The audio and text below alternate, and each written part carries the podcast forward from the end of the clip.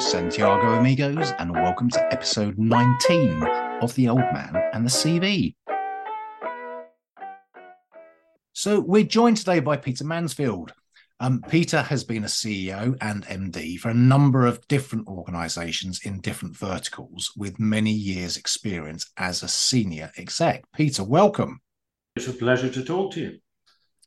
You've worked in different sectors, different verticals, different senior roles. Can you give our listeners a few highlights of your career? Yeah, of course. I, I sort of position my career in sort of three equal chunks. Uh, I was a an officer in the British Army for about twelve years, uh, and I had a fantastic career. And thoroughly enjoyed enjoyed myself there. I then left and um, joined uh, Britannia Building Society on a management fast track program uh, which was a great grounding for somebody who had no commercial experience. I was then promoted and became managing director of their offshore bank and uh, you know, doubled the size of the bank and the funds under management my, as my tenure as the managing director there. About uh, 10 years ago, I then decided that banking wasn't for me and I went into the world of technology. I, was the managing director of a credit reference agency that provided data and technology into, into financial services. And then I've had uh, roles as chief executive of a, software company that supported fina- financial uh, lending. And um, uh, latterly, uh, I took my technical expertise into the, the world of telematics.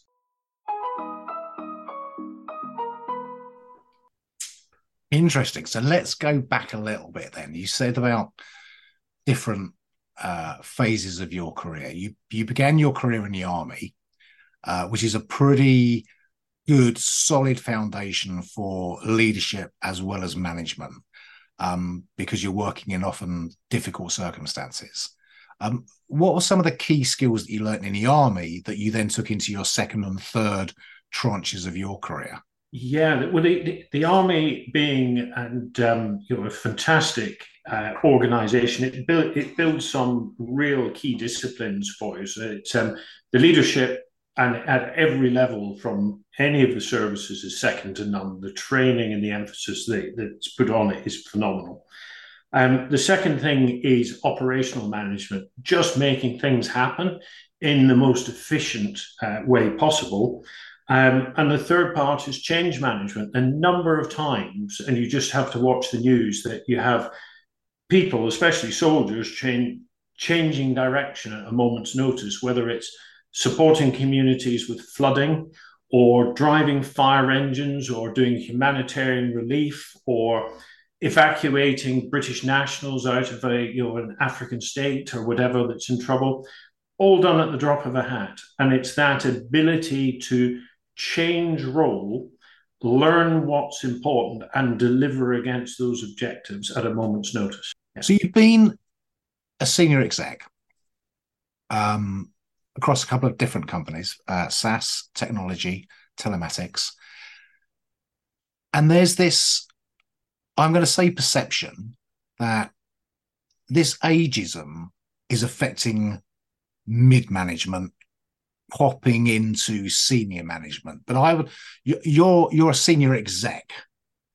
Yeah. So we're kind of told, well, actually, some of the hiring managers are being influenced by senior management about age. Mm-hmm. And other people have said, yeah, but it's not just them; it's the investors behind them too. Now, you've worked with SaaS and technology; you would have had yeah. funding behind those as well, balanced, I guess, against the working with Britannia and a almost a not VC backing, but a yeah shareholder uh, open market backing. How do you then, as a senior exec, fit that into your head about this ageism in recruitment that's affecting you? When in some ways you can say, well, you should know better. You should be able to deal with it better because you've been a senior exec, you've been part of that chain. Yeah, absolutely. And it, it is it is frustrating. And of course, it, you know, the perception becomes reality. You know, they see a few grey hairs. They see, you know, yeah, we're not quite as fast across the ground or whatever it is. Doesn't mean to say your brain isn't any sharper. I, I go quite regularly to the gym. I'm I will be 56 years old in a couple of weeks' time, I am faster, stronger, quicker off the mark physically than a lot of the people that are younger than I am at the gym. And, and that's nothing, I'm nothing special. I think there are a lot of 50 plus year olds out there who are fitter, faster, stronger than I am. And intellectually, we have had, you know, we've had the experience, we've had the knocks and bumps and things along the way. We've got a huge number of core skills that have been absorbed, you know, through our careers to date.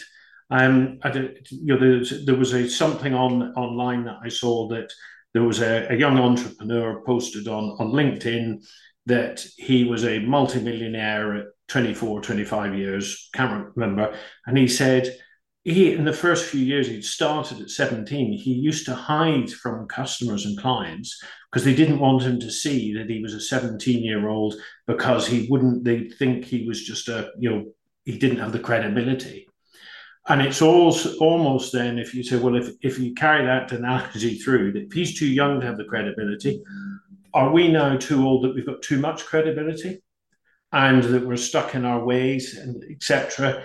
And I, I, don't believe that because you know the, you think of how much the employment market has changed in the past 20, 30 years from applying for jobs in newspapers to the interviews to psychometric testing, all the rest of it and we've learned to adapt to that.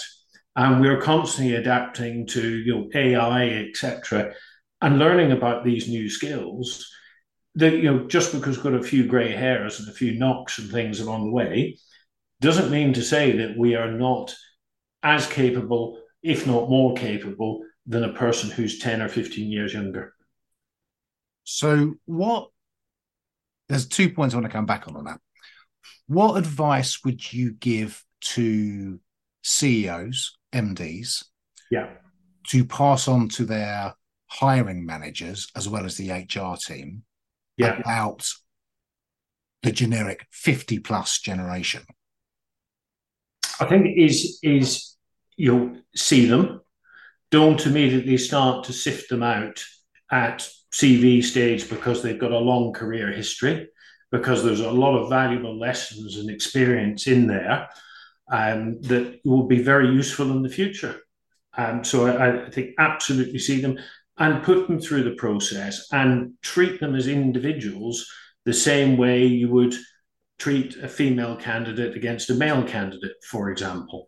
You know, the, the age has got nothing to do with it. And I would say, you know, the, the somebody over their 50s is probably, you know, if families and things are maturing, they haven't got quite as much responsibility on the home front, they can actually be even more committed to a business without the distractions than somebody 10, 15, 20 years younger. So, someone asked me the other day about what's it like for the HR view of the slightly older candidates and technology. And I kind of said it's like being in a clearing in the middle of a thick forest. And HR in there and I need to recruit a woodcutter, but the axes are in the clearing.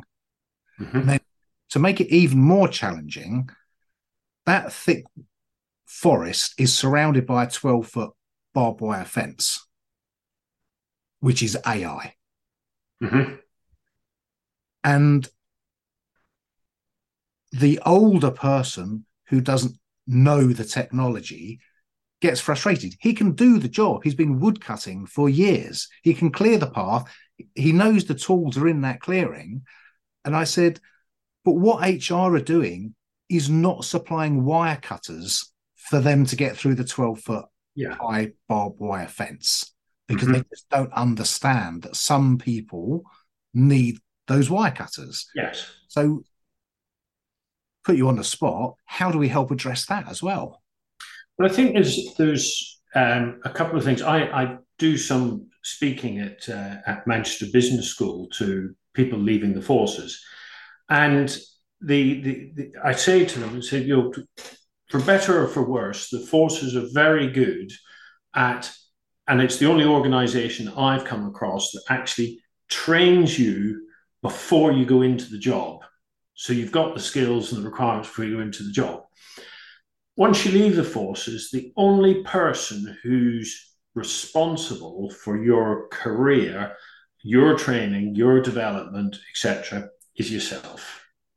And I think there is a an onus on the individual to, if if the you know the latest technologies there, is to go and find out a bit about it and just understand the principles and things so you can have a, a conversation about it. I, I openly admit I was absolutely hopeless in fact, to the point of I didn't want to know about it on social media. And I sat down and I spoke to people and I had conversations with people. And now I love using social media and I use it every day on LinkedIn and I'm posting, I've done podcasts and things on there and really enjoy it. And then you know, with AI and things, I go away and find out, or you know, because I've got the time, I um I love cars. I think, well, now I've got the time, I'm going to take the car apart. I'm going to fix the bits myself. And I go away and find out and learn and coach and train myself to do it. So I think, yes, there's, you know, the business has got to see, right, Peter has 95% of what we're looking for. There's never going to be the perfect candidate, and he needs a little bit of training on this. But let's put this into perspective.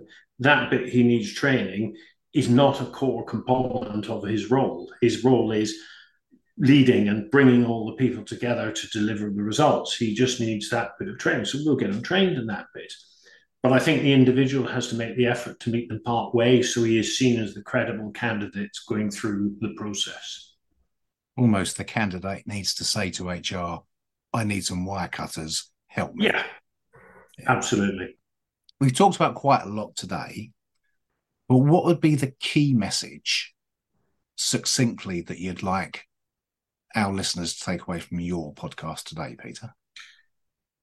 To those in the similar age group as ourselves, and, and going back to the analogy I used earlier, but age is just a number.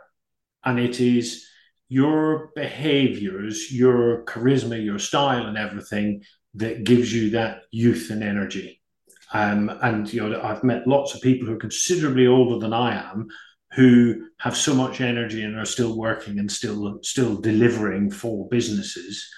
Um, that it's it, it is that you know the drive to learn and pick up new skills and knowledge and not well we did it 25 years ago this way it's bound to be the same. That's not the case. The world moves on and constantly moving constantly changing you've got to prove in examples of your ability to adapt and move with it Senior Exec, CEO, MD, Peter Mansfield, thank you very much indeed today for joining the podcast. It's been an absolute pleasure. Thank you, Andy. Well, that's all we've got time for this week, I'm afraid. Um, next week's episode is another special episode, and uh, listen next week to find out more. Have a good week. See you next time.